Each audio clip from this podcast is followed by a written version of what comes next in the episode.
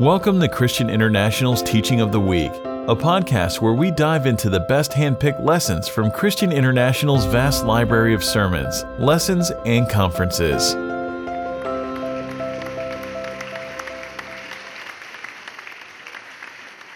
My wife and I are going to team up on you today. You know, that tag team anointing, it can take out the biggest wrestler around. And so I hope you survive, but it's going to be an awesome time. We like to say that we move in signs and wonders, right? Many times I'll be up here and I'll be ministering, and my wife will be giving me signs, and I'll wonder what it means. Hallelujah. But we try to get the job done. Uh, one thing I had many times uh, in my life over the years as I was young, I got a word that said, The double portion of your father is going to be a upon you. And I almost felt like too much to bear, or how am I going to do that? But then when I married the right wife, I understood what it's all about. Hallelujah. And, and so we're going to try to just uh, share some things. This topic is something that's near and dear to our heart. We've been raised in it. And that's talking about of the seven anointings, the reality that God wants to still send prophets to the nations. How many believe that God's still sending prophets to the nations? And so part of the DNA structure of Christian International has everything to do with these seven anointings that we've been talking about throughout this week. And one of the key ones is that God's sending apostles and prophets to the nations for his purposes.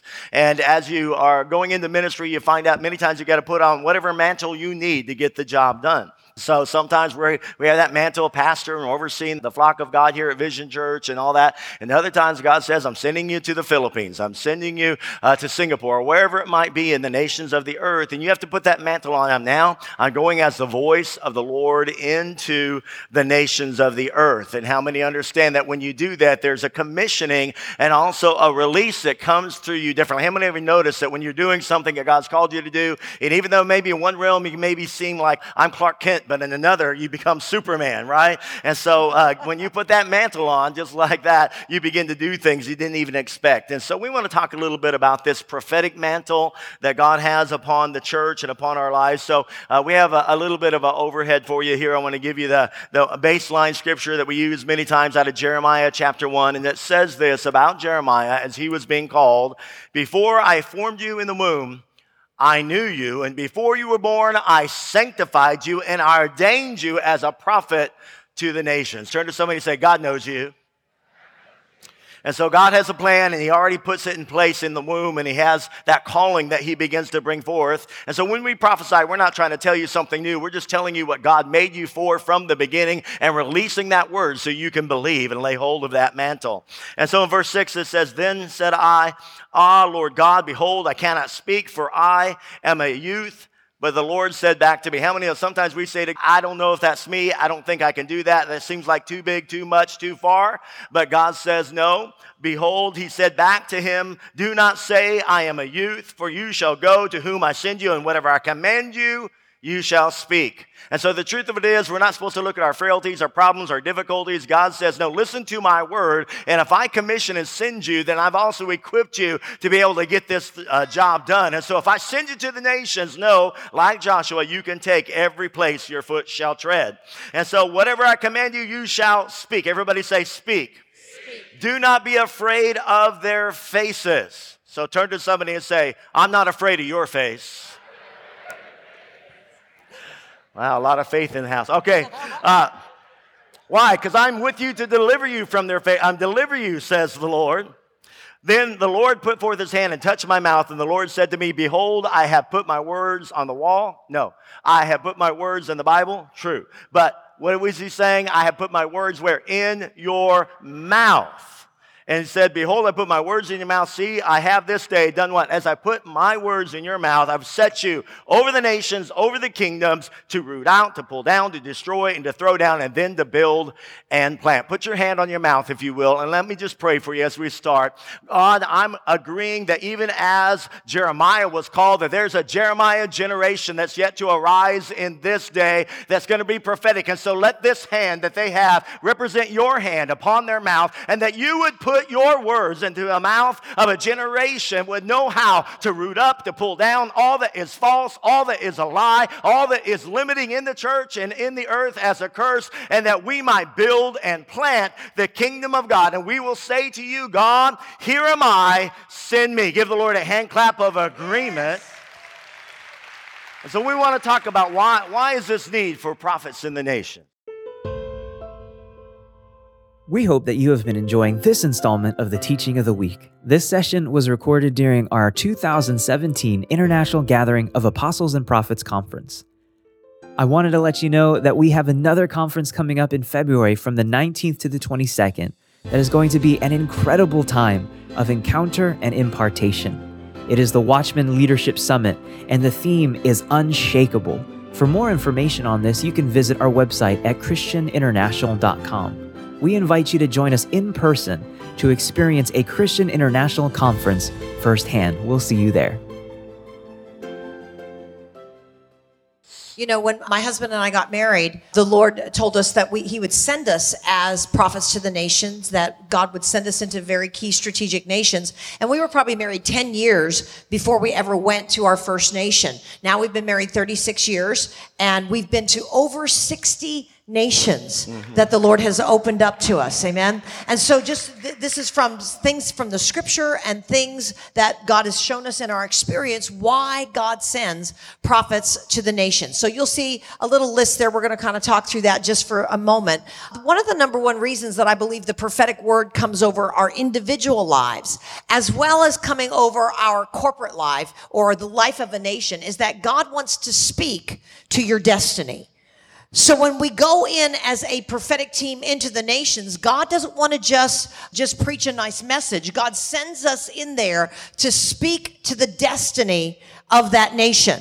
And so whenever we go in, we listen to the voice of God and we say, God, what is it that you're saying specifically to this nation?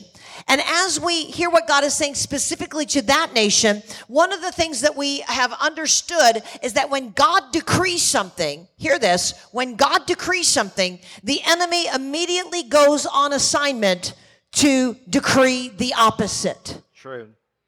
And so you may go into a nation that has all kinds of issues in the nation. And sometimes what we have to be able to say is, Lord, help me to look past what I see in the natural to see and to hear your voice in the supernatural. Because all the devil can do is imitate or counterfeit what God has said. And we need to call nations back to their true identity. Amen? Yes. Um, we were in Scotland. Where's uh, David and Emma Stark? David, are they back in here yet? They, I saw them on the break. Okay, they uh, head up our ministry in Scotland, and we were there just a few years ago. And one of the things that the Lord just kept impressing on us when we went there is that God was opening up a healing well in Scotland, and that God was going to bring a spirit of revival in that nation. God was going to bring a, a revival of supernatural signs and wonders. Uh, actually, the UK and especially even in Scotland was one of the last places that signs, wonders, and miracles were actually done in the earth before we kind of went into the dark ages, and you didn't see any of that in the church. And so as we went, we felt that we were supposed to decree the destiny of Scotland to be a wellspring for revival, a wellspring for healings and supernatural miracles. Well, hear what the enemy had decreed. Scotland is known as the sick man of Europe. Can you hear how God decrees one thing and the enemy decrees exactly the opposite? Come on, you can take this principle and apply it to your life. So we had to make a counter decree to what the enemy said, and we had to pull down the destiny, the identity, and the purpose of God to begin to prepare the way for everything God wanted to say. So prophets will speak the destiny of the nation. When Bishop Hamon went into the Philippines in 1993, he gave a prophetic word to then President elect Fidel Ramos. And that, that prophetic word actually said that God had called the Philippines to be a first world nation. How many understand that what all that means economically, how that what it means in influence, what it means to turn the tide. At the time, the nation was had a lot of corruption in government. It had a very small, barely growing church.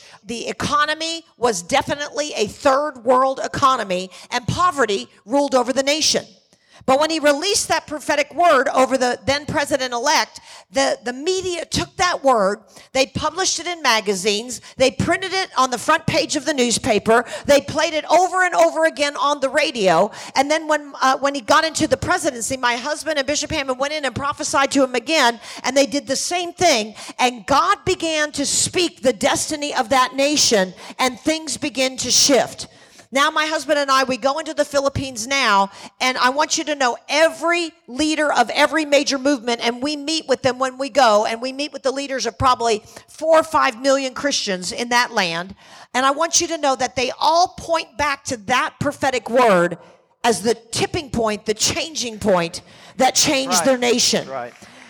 And as a result, now we're prophesying to senators, to mayors, to congressmen, to the leaders that are right next to the president. You see, God is changing a nation, and it is very quickly becoming a first world nation economically, in influence, and one of the largest growing Christian communities on earth because the voice of God went forth. The people broke their alignment with what the devil had decreed, and they began to say what God said, and transformation took place. Amen. Right. Can we just give the Lord a hand for that?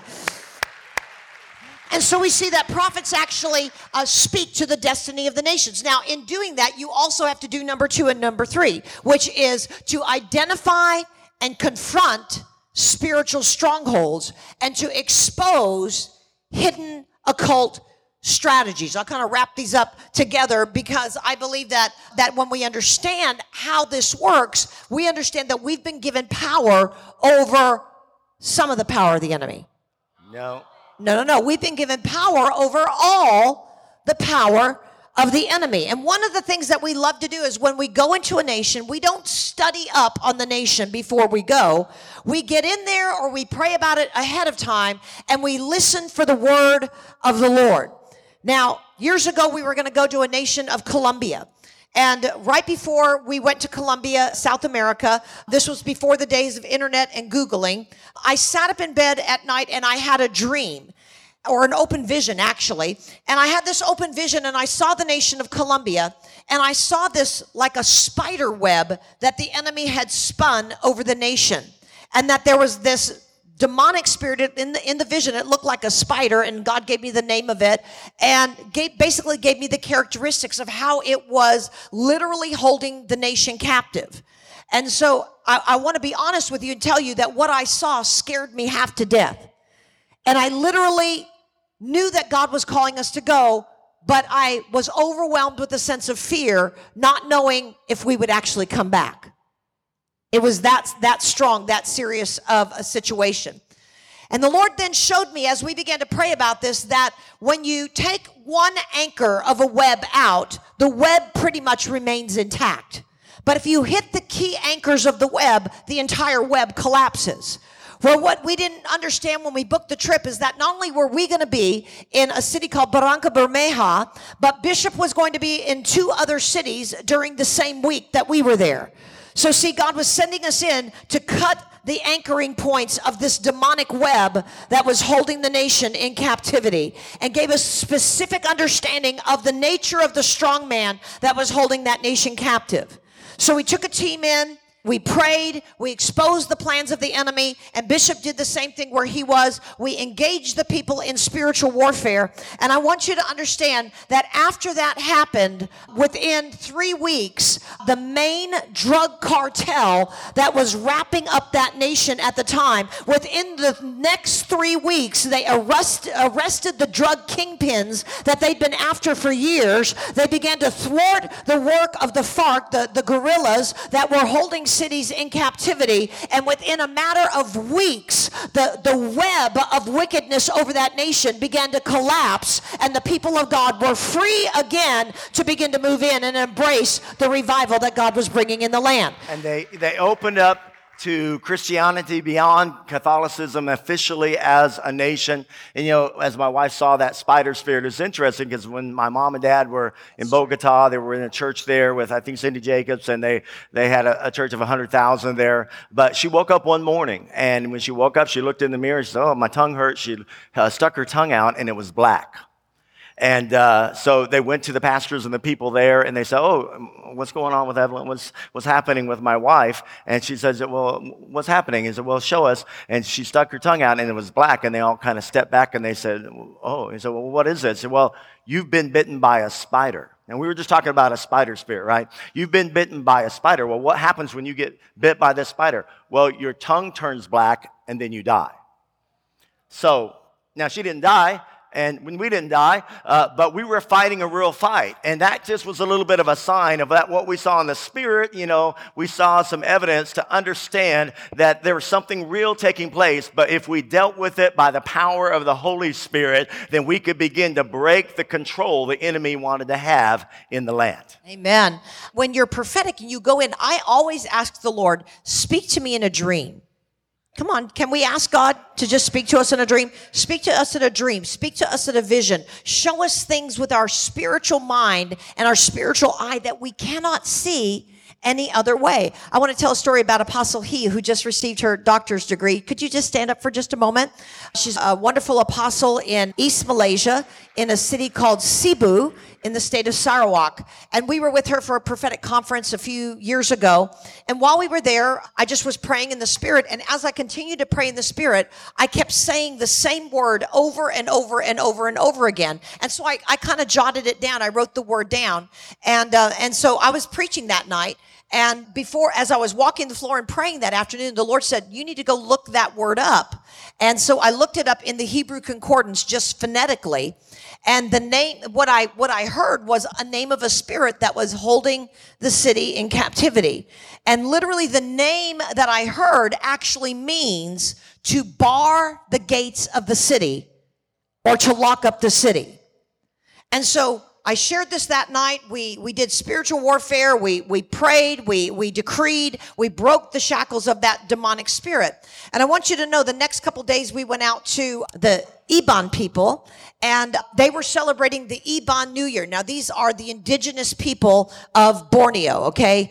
And we went out and we just saw how they lived in the longhouses and things. And while we were there, somebody from the team was sharing with one of the Iban leaders about what we had done the night before and the name of this spirit that was locking up the city. And the Iban leader said back to them, How do you know this name? See, it came by revelation. How do you know this name? Well, what we didn't know is that the name that the Lord gave us was actually also the Iban tribal name of the God of the underworld. And what they do every Iban New Year, which was the day that we were warring against this thing, is that they, they open up the graveyards and the people go in and do basically celebration of ancestral worship and things like that. And at the end of the day, they call this name of this demonic spirit, they call him to come lock up the city. Wow. And to lock up the underworld. Come on. And God exposed the name of that thing so that we could war against it probably at the exact moment that they were calling for this spirit to come and take power. Come on. I'm telling you, God ha- God will blow your mind prophetically. And after that, they saw strongholds on the city just start opening up and things starting breaking loose. Can we just give the Lord a hand because I'm telling you, Jesus is a mighty warrior and he wants to see people free. The truth of it is, the enemy wants to control our world. He's called the God of this world. That's this world system, not the terra firma, not the earth. Earth belongs to the Lord and everything in it. And yet, the enemy is illegitimately laying claim to land and people and nations. And so, as a prophet to the nations, we're called to confront. We're called to begin to expose the lie of hell that's trying to limit a people, rob, kill, and destroy, right? That the enemy is trying to bring a controlling spirit into every land as he is trying to do with every life. And so we come and we say, God, we want to bring exposure to the plans of the enemy. The problem for you and I is that when we've lived somewhere a long time, that familiarity, that familiar spirit wants to come and blind our eyes. We don't see our society, we don't see our culture from the eyes that are our city or our, even our own lives at times. Sometimes when others come, they see it from a fresh view and they see it from a God point of view, and it exposes what the enemy has been trying to do in our land and in our heart.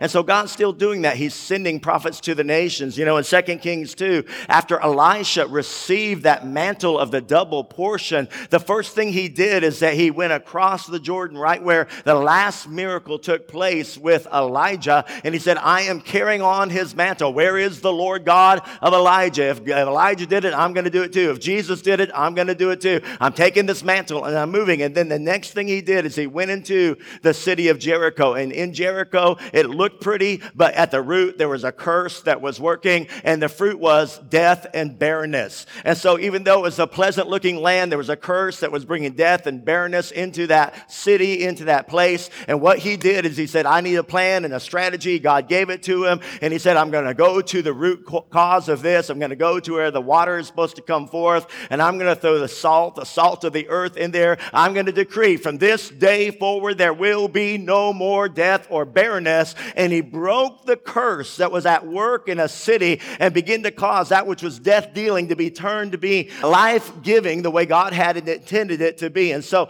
uh, part of our call as being sent into a region or into a nation is to say, God, we see some fruit that is now being born death and barrenness, whatever the enemy's trying to do. See, every place has a redemptive gift and a calling from God. God made a decree over every nation and every place. He called them to himself. He has great gifts inside of the people, but the enemy comes by corruption and by lies and by greed and by poverty and by witchcraft and all kinds of things to cover that uh, God call and that uh, destiny up. But we come to say we're going to expose the root of where the enemy is at work. We want to root it up pull it down, destroy that, and say, now let's build the kingdom of God and let's loose the destiny that God has decreed over our land so that they can be shifted into what God made them for from the beginning. All of us can be blinded by familiarity. I remember we've come into different nations. They said, We never noticed that before. We never thought of that before. We never saw that before.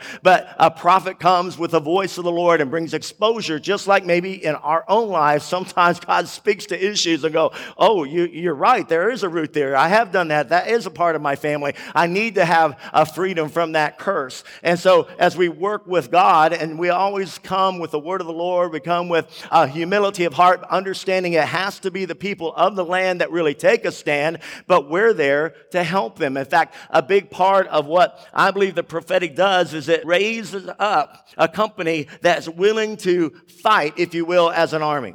If you're around the prophetic very long, you can't help but understand there's a mentality of overcoming, there's a, a, mentality of confronting, and to be able to fight with God, to be able to change what's going on in your land and nation, to release justice and righteousness, to release the word of the Lord, that the throne of God might be established. And so when we come in, we're saying, God, there has to be a company arise that believes. It doesn't have to be everybody or every church or everything, but it has to be the remnant at least. It has to be those that catch it and say, yes, I'll be used. I'll be a David in my land to be able to break the curse and bring divine reversal into my earth. And so we're believing that, that there's something that's being released out of us that causes people to be challenged to rise up, to believe God, that there's hope for their nation, hope for their church or their land or what God's called them to, and then to give them strategies. And more than that, to believe to equip them with weaponry so that they can understand that revelation is a weapon, that there's authority that God's given, and that they can be the ecclesia that knows how to legislate in the spirit and they can shift the very atmosphere and the land and the curse can be broken off in the earth yes. and people can come into their destiny. Let, let me just say this. Amen. Let, let me just say this is that you may you may be sitting here saying, "Well, I'm not really a prophet." Okay, but let me just say this. You can be anointed with a prophetic spirit when you go. Amen. We've got to shift out of just a missionary mindset. We love missionaries, we support missionaries, but we've got to shift out of a just a missionary mindset of doing good works when we go in and understand that God's called us to turn nations upside down. Amen. Right. And believe that God will give us the entrance to those that are the influencers. And so, one of the things we always want to do is open up the gates. You know, I can remember a number of uh, years ago, we were in England and I, uh, we were ministering there, and we really wanted to go see Westminster Abbey, and we hadn't had, a, hadn't had a chance yet. And even though we've been there a lot of times now, but at that point, we hadn't had a chance to see the Abbey. And so, ministry went long longer as it normally did. And we just kind of saw the sun go by and everything else. And, and we, we said, oh, we'll just go walk over and look at it with the lights on. At least it'll be pretty, but I think it's shut. We went to the door, we're closed. And so we're kind of walking back, a little sad, but thinking, well, you know, we're enjoying everything. We just wanted to see the Abbey. And all of a sudden, this old, uh, seemingly kind of craggled tooth, gnarly looking older man kind of walks up to us and says, Hey guys, what are you doing? I said, Oh, you know, we wanted to see the Abbey, but we see it's closed. we, we can't get in there, we know. And go, Oh, well, where are you folks from? You know, and, and we said, Well, we're from America, you know, the United States. Says, Oh, okay, yeah. Well, where in America are you from? We said, Well, we're from a state, you know, from Florida. He goes, Oh, Florida. Well, where in Florida are you from? I go, okay, uh, uh, we're from a little town called Santa Rosa Beach. I'm sure you never heard of it. He goes, Santa Rosa Beach. I just met somebody from Santa Rosa Beach.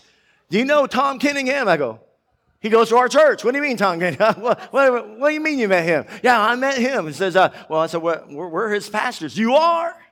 Wow. Well, you're in luck then.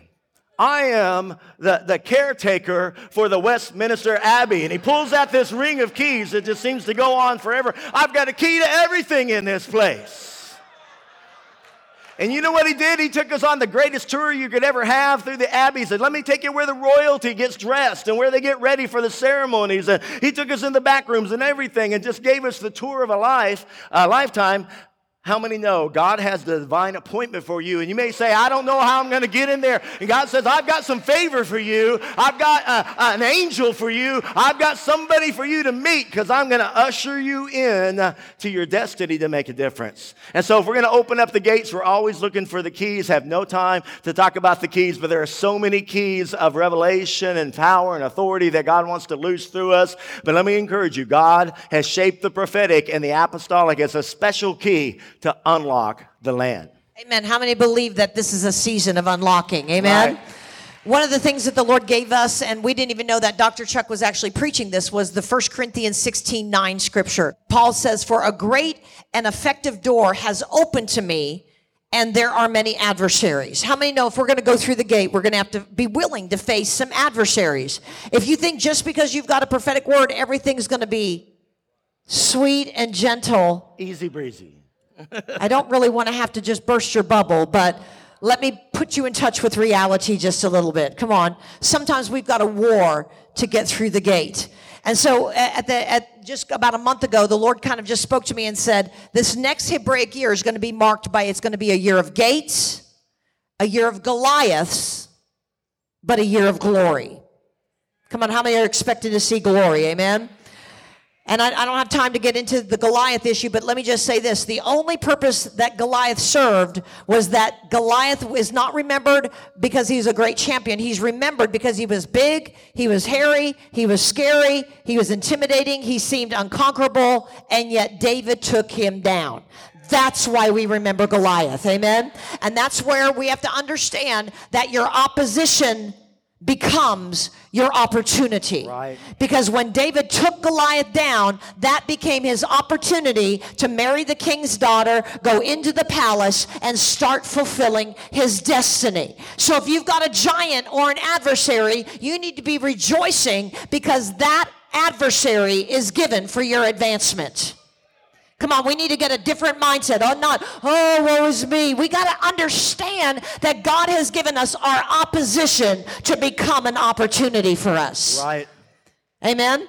Now, as we kind of enter into this this year, I just want to touch on just two things. Let me just say this: is that I, we don't have time to teach this morning, but we did this series just this last few weeks called Prevailing at the Gates, which talks about how to overcome, how to overthrow the Goliaths. And in here, uh, we talk about uh, two things that we just want to make you aware of that we're probably in the season of confronting globally, but I think especially even here in this nation.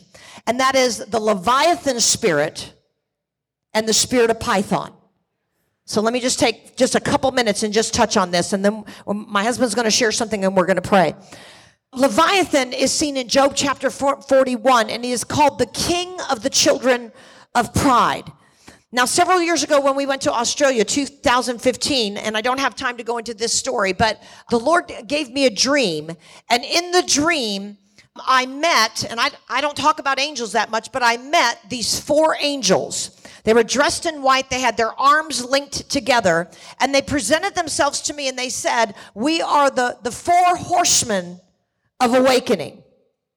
We are the force that is necessary to bring cities, regions, and nations into revival and awakening. How many are believing for revival and awakening in your city? And without teaching this, they, they, they introduced themselves to me, and one of them represented the past moves of God and past outpourings. And he said that he was getting ready to pour, to cause God's Spirit to be poured out on denominational churches so that churches could up, could update and receive the Holy Ghost. Okay? The second one was the prophetic movement. The third was the apostolic movement. And the fourth one was prophetic evangelism. People actually getting out there and sharing the gospel. And it's a lot longer than that. But as I watched the dream, suddenly my four angels that I was I just met were on a golf course. It's a dream, okay? It's a dream. I asked God, why were they on a golf course? And I thought of the scripture that says, Paul said, I have finished my course. Okay, so uh, maybe that's it, all right? Because it all had to do with finishing. Because as the angels kind of, they hit this golf ball and it, and it bounced down the fairway, suddenly it bounced about 10 feet away from this giant crocodile. Keep in mind, I was in Australia, okay? But I knew that what I was seeing was the, the Leviathan spirit. And as the angels advanced, they stood at a distance, and I knew that in a second they could have banished that spirit. But they were waiting for something. You know what they were waiting for? They were waiting for the church. Mm. They were waiting for us to cry out. They were waiting for the church to awaken. They were waiting for the church to, to take an action that would stir there stir them and give them an authority. Uh, Randy and Linda Ho over here, uh, Linda uh, told us the story of her son Koa, who when he was younger used to see angels with his open eyes. And she said that whenever they would go into different churches, that she would ask Koa, Koa, what are the angels doing? And he, Koa would say, oh, they're, if the people were dancing, he'd say, oh, the, they're dancing with the people. If the people were praying, he said, oh, they're spinning their swords. One time they went into a church and they said, she said, Koa, what are the, the angels doing? It was kind of a dead, dry church. And Koa kind of looked around. Oh, they're back in the foyer. They're talking back in the foyer. Come on. How many know we don't give our angels any peace, okay? I don't want I don't want if God's sending angels down, we don't want them to get sidetracked in, in doing nothing. Come on. These angels were looking for the church to rise up and confront. And so on the screen, you see all these, these characteristics of this Leviathan spirit. It's a spirit, the name actually means mourning. And the enemy's trying to catch the church into a place of grieving and mourning over disappointment, over loss. He's trying to cause nations to go into grieving and mourning instead of letting the mourning be turned to dancing. Amen. And so what I what I understood, the, the one of the main characteristics of this spirit is full of pride. It causes twisted communication. Can anybody say fake news? Ho. We see this all over the media right now. Come on.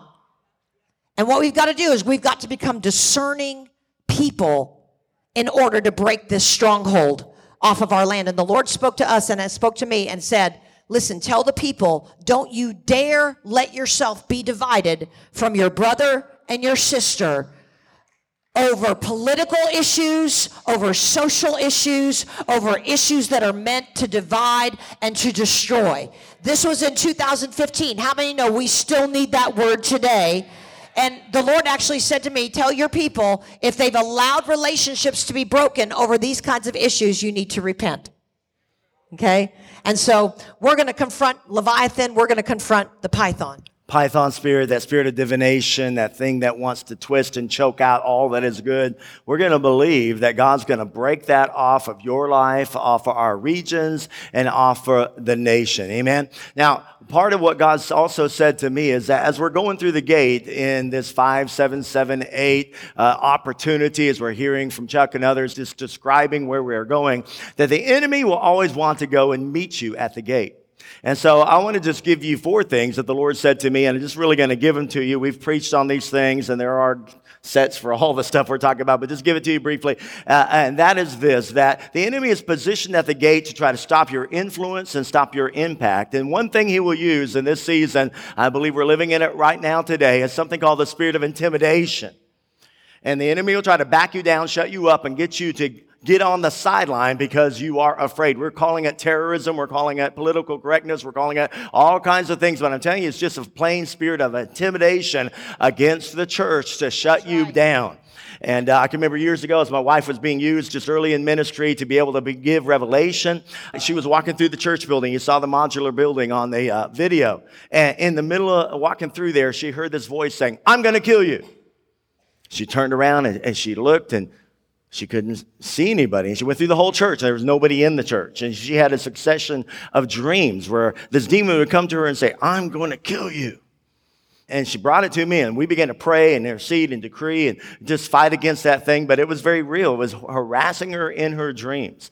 And I remember about the third time that that happened, she said, as that dream unfolded again, and that demon was saying, I'm going to kill you, something rose up in the dream in her to say, I think that if you could have killed me, you would have done it already.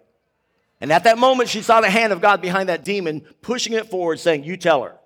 And what she awoke to is the understanding is that God was forcing the demon to expose his scheme and his plan, not to intimidate her to stop to do what she was doing, but for us to understand what was happening so that we could negate, the plan of the enemy and not back up, but, but go forward and not allow that spirit of death or intimidation to work against us. And so intimidation is real. Let, let me just, eh, eh, I just really feel right, right now, you guys just need to receive an impartation for dreams, for visions, for discernment. Just lift your hands. Father, we just loose that over the people of God right, right now, now, Lord, that mantle of revelation so that we can see what we, our eyes cannot see. We can hear what our eyes cannot hear. Lord, activate dreams, visions, proper interpretation, proper application, and open our eyes with a fresh mantle of discernment so that we will not only discern, but have a strategy for freedom and breakthrough in Jesus' name. Amen. Amen. A couple other things. That humiliation is a mocking spirit. And I'm going to talk to you about that just a little more in a minute.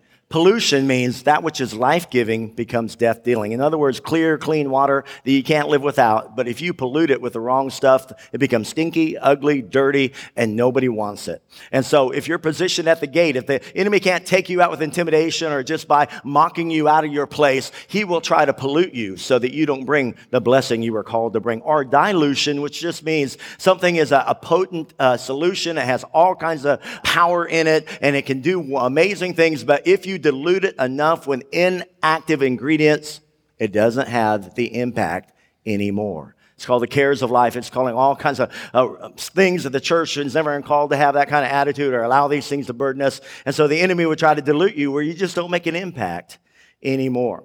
Now, I want to talk just a minute about where I think we are in America right now, because if we're prophets to the nations, we want to be a prophet to our own nation as best we can. And, you know, we've been making our appeal to heaven and we've been crying out, God, we need a shift. We need a divine reversal. We need things to change. And we've preached about that. We've warred about it. We've prayed about it. We've done it at this conference many, many years, many, many times.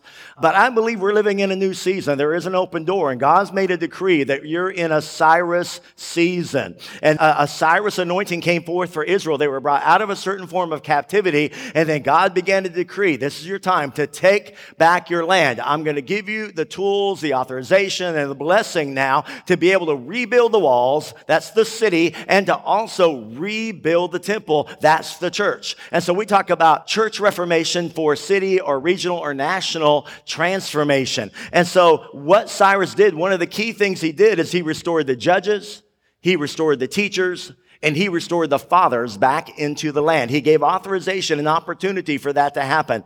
How many know uh, that what happens in our Supreme Court is pretty important to where the course of America goes? A lot of things we never voted on, but they happened and they're real and they're affecting us day by day. And so there was one day I was just frustrated. I just said, God, it's not right. The Supreme Court, you know, uh, they can't just, you know, they're not the last say in our nation. And the Lord says, Son, yes, they are.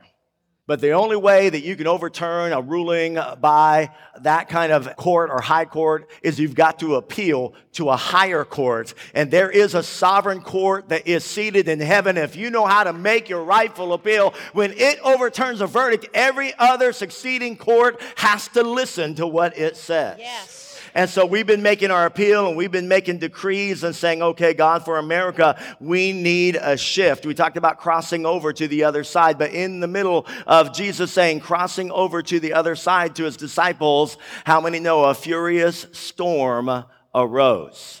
And where they were going was to the other side where there were some controlling spirits, some demonic spirits that says nobody could go or come in accordance to these demonic spirits of the Gadarenes that were there. And a furious storm came against them to say, you better back up, you better retreat, and you're going to die, it's not going to work, to try to stop them in what they were called to do. Because when they got to the other side, see, they have already gone past the storm, Jesus just said, you're rebuked. You can't work here anymore. You are controlled control is over, and now there's a testimony of what the Lord has done in the land. We are in that very season. What God is saying is that this is a season of awakening and a season of release and that this is a Cyrus moment for the church. I don't have time to go into all the things that confirm that, but there are so many things that are is being released in our nation. I just say one more thing before we pray is this, you know, it's interesting that during the election, and you may have all kinds of thoughts about whatever President Donald Trump is or not, but I, I know that in the campaign, he stopped in Las Vegas and he had a, a time there with the International Church of Las Vegas, where my wife goes every year to do a big conference. It's a large church of a few thousand.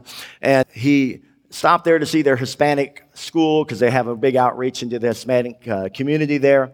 And so we saw it on TV, so oh, that's cool, that's interesting. And then later on, right before the election, I had prophesied over them about four or five years ago that God was going to connect them to the Cyruses of the land. Okay? And so that that's and so the, actually the Sunday before the election, Denise Goulet was was getting ready to preach the wife because the husband was uh, out of town, and so she said, "I'm going to preach. I want to preach on Cyrus. In fact, I'm going to get Jane's book and I'm going to study up on it, and then I'm going to get that prophecy and I'm going to play it for our church that we're going to be connected to the Cyruses of the land." She got it all ready. And then about 8 o'clock that morning, she got a phone call. Yes, pastors, this is the Trump campaign, and we want to ask you a question. We are in town. We'd like to come to your church. We don't want to speak, but would it be all right if we, if we came? And so, sure. So they came, they sat on the front row of the church.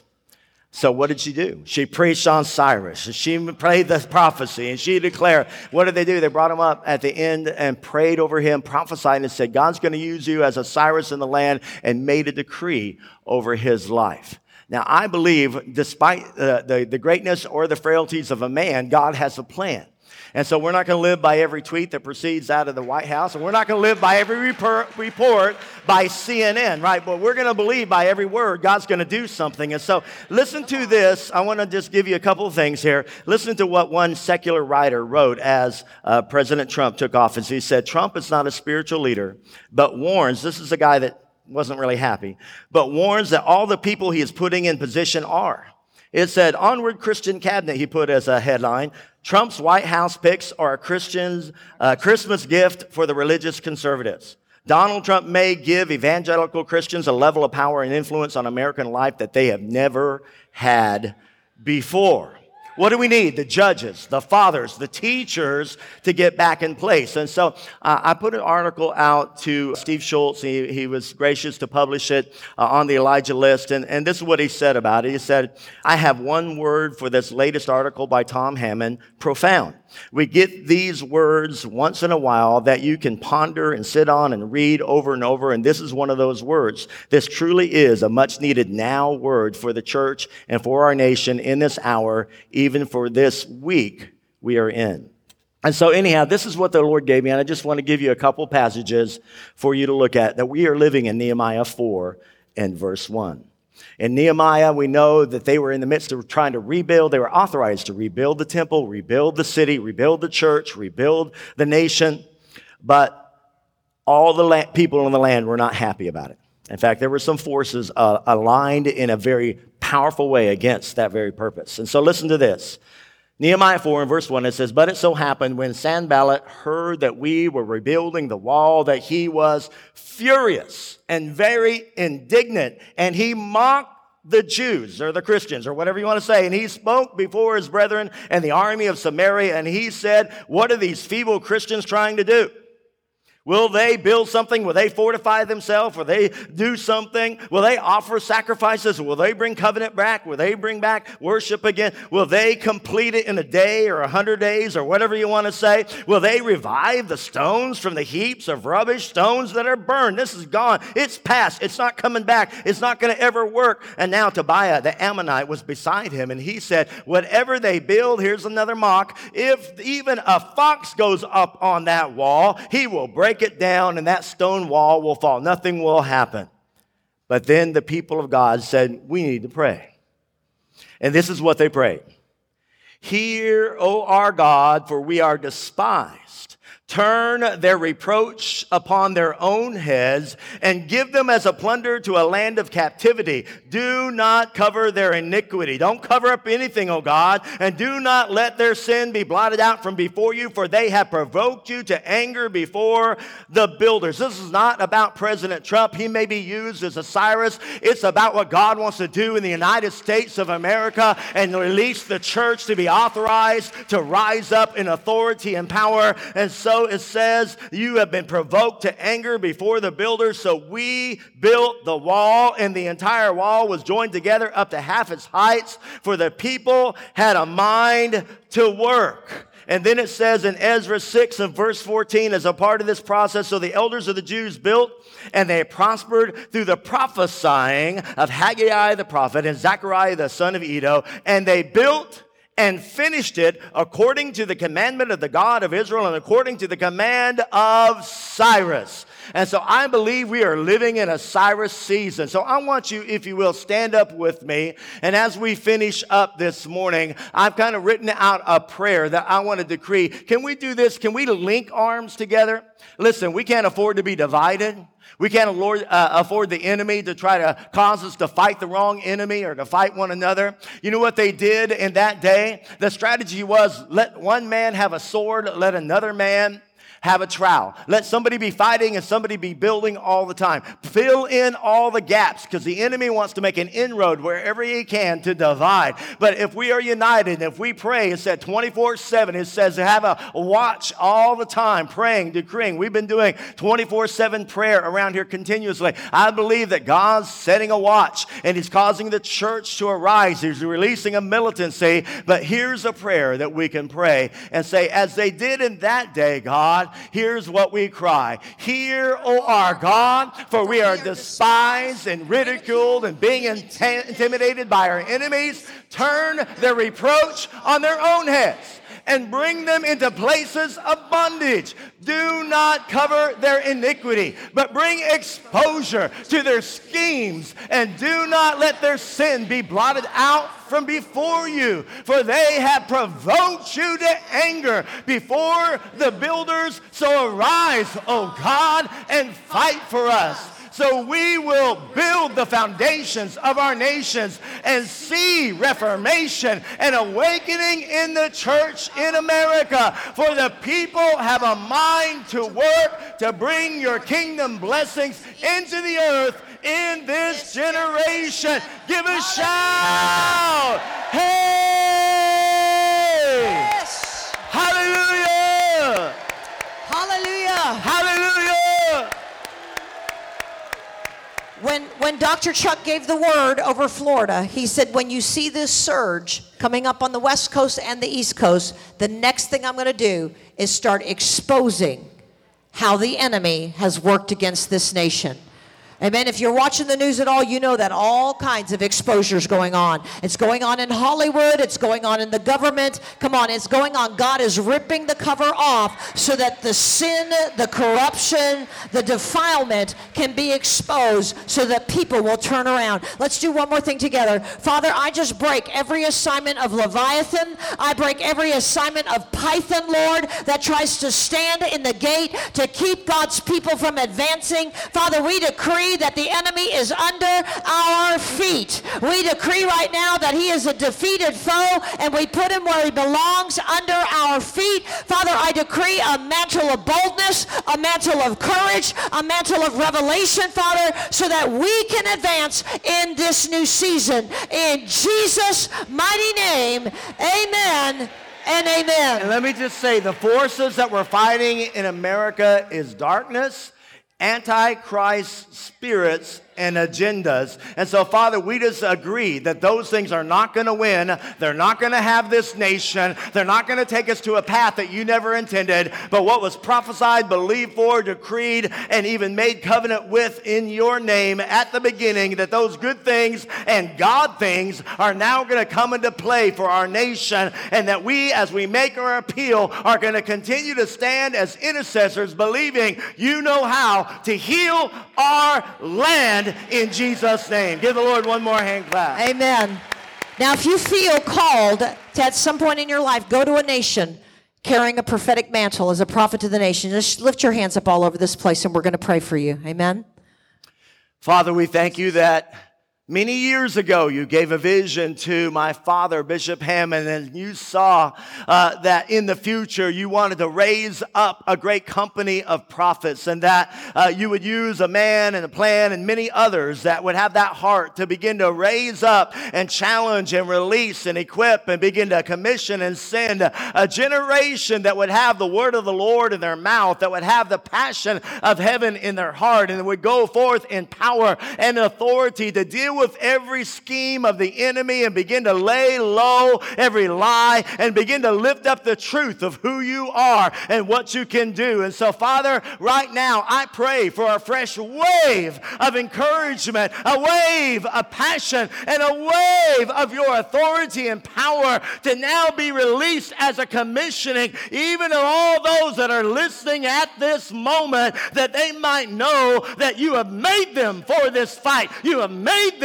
for this day, and you have made them to go through the open door, and that no adversary will stop them at the gate. They will have influence, they will have impact, and they will make a difference in this world and in their world for your kingdom's sake. In the name of Jesus, I pray. Send prophets to the nations, Lord. Hallelujah. Hallelujah. Amen.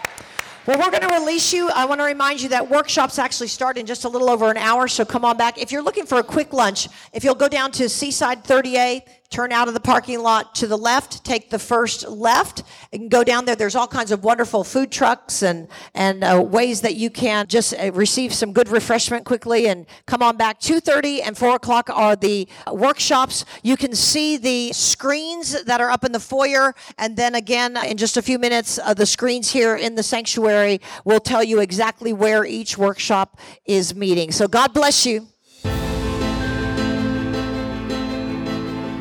Thank you for listening to Christian International's Teaching of the Week.